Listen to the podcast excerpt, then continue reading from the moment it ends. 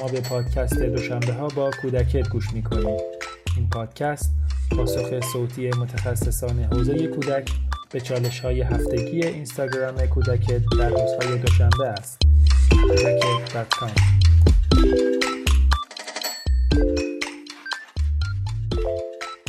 سلام می‌کنم به همه همراهان عزیز صفحه کودکت. من مسوم سجادی هستم.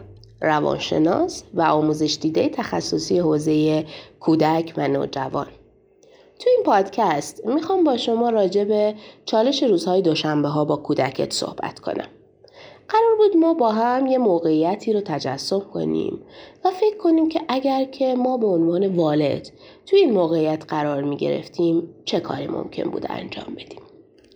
اول بیایم یک دور موقعیت رو با هم مرور کنیم. تو این موقعیت ما مادر یک کودک هفت ساله هستیم که تنها همبازی اون هستیم و از بازی کردن با اون لذت می‌بریم و متقابلا اون هم بازی با ما رو دوست داره. بازی ما با کودکمون خیلی عالی پیش میره تا جایی که کودک برنده باشه.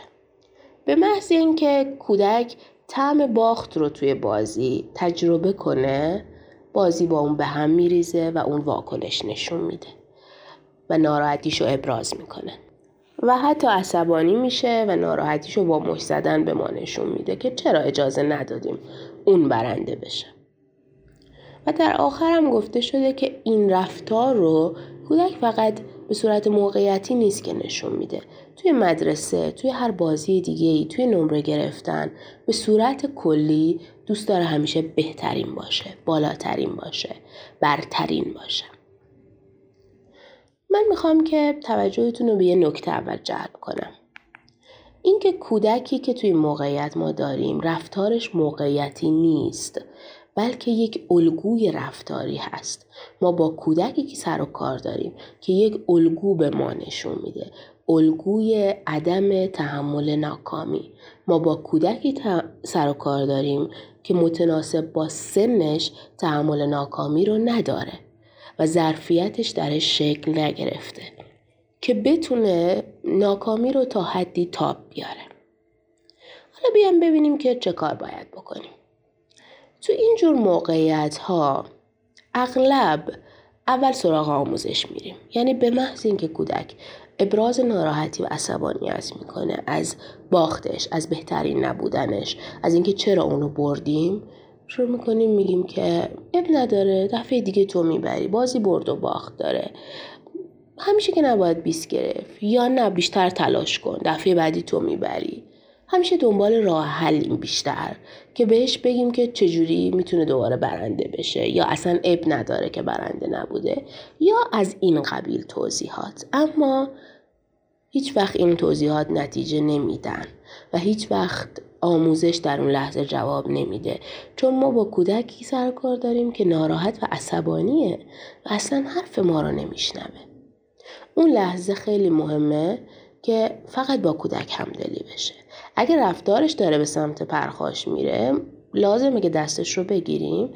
اما که باهاش همدلی نشون بدیم که و بگیم که باختن خیلی سخته. تو حق داری ناراحت باشی. منم جای تو بودم ناراحت و عصبانی بودم. الان دوست داری دوباره بازی کنی یا نه؟ تا اون یه لحظه آروم بشه و حس کنه که ما میفهمیمش. اما خب ممکنه بپرسیم که خب راه حل نهایی چیه؟ باشه تو موقعیت انجام ندیم. اما این راه حل نهاییه؟ نه به هیچ وجه. این یه راه حل اصلا نیست. این قدم اولیه است. ما باید اینجوری به کودکمون نگاه کنیم که یه زمین خشکی طرف هستیم باش و اول این زمین خشک باید آبیاری بشه. یه مقدار نرم بشه تا ما بتونیم بذری توش بکاریم. و اون تحمل ناکامی بذریه که ما می‌خوایم تو این زمینی که خاکش نرم شده با همدلی ما بکاریم.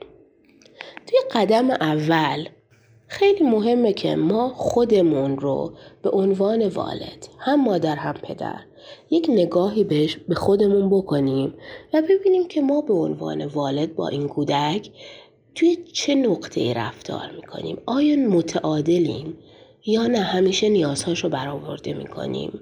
یا بالعکس اون خیلی سختگیرانه باش رفتار می‌کنیم. اینکه ما الگوهای رفتاریمون چجوریه خیلی اثر داره روی رفتار کودکمون ناخداگاه و یادگیری این که همیشه باید بهترین باشیم. خیلی مهمه نگاه کنیم ببینیم که توی رفتارهای ساده روزمره آیا اجازه میدیم اون ناکامی رو تجربه کنه؟ آیا با پیامد رفتارهاش با پیامد منطقی رفتارهاش مواجهش می‌کنیم یا نه همیشه همه چیز در لحظه براش فراهمه؟ یه مثال ساده براتون می‌زنم. فکر کنین که سر میز نشستین و غذا رو میارین و فرزندتون اونو دوست نداره و می‌خواد یه غذای دیگه بخوره و غذای شما رو می‌زنه زیر بشقا و میریزه و شما جمعش می‌کنیم و میگیم باشه بیا اینو بخور. برای اینکه گرسنه نمونه شاید این کارو بکنیم این رفتار پیامد منطقی نیست. پیامد منطقی رفتار اون تجربه گرسنگیه اینکه می‌فهمم که این غذا رو دوست نداری ولی خب من این غذا رو برش زحمت کشیدم و احتمالا باید تا چند ساعت دیگه صبر کنی که دوباره غذا داشته باشیم یک حس کنه که هر رفتاری رو نمیشه بروز داد و همیشه همه چیز فراهم نیست. این خودش به نوع تجربه ناکامی است.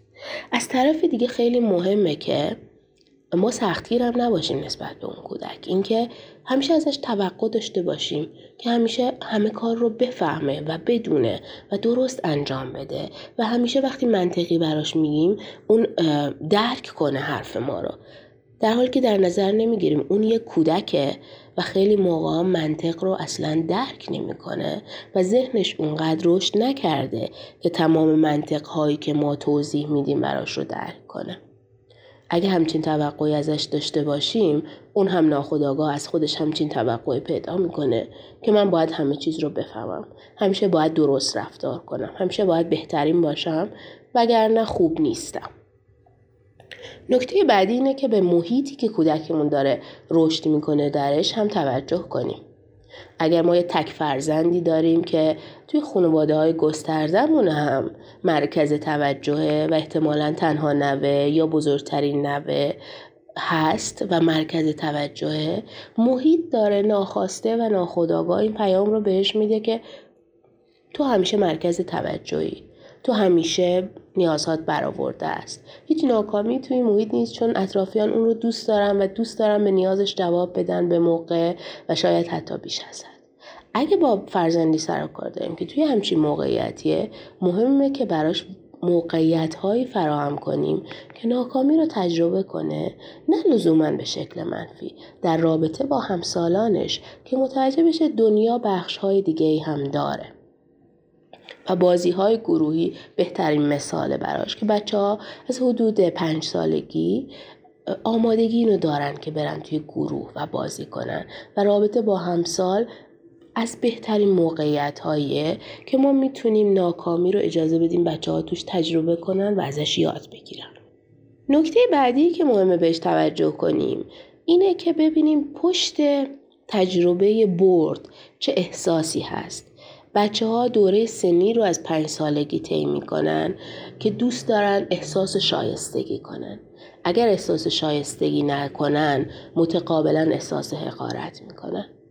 مهمه که ما در رفتارمون و در سبک زندگیمون احساس شایستگی بچه ها رو منوط به بردن، به بهترین بودن، به رفتار درست انجام دادن نکنیم.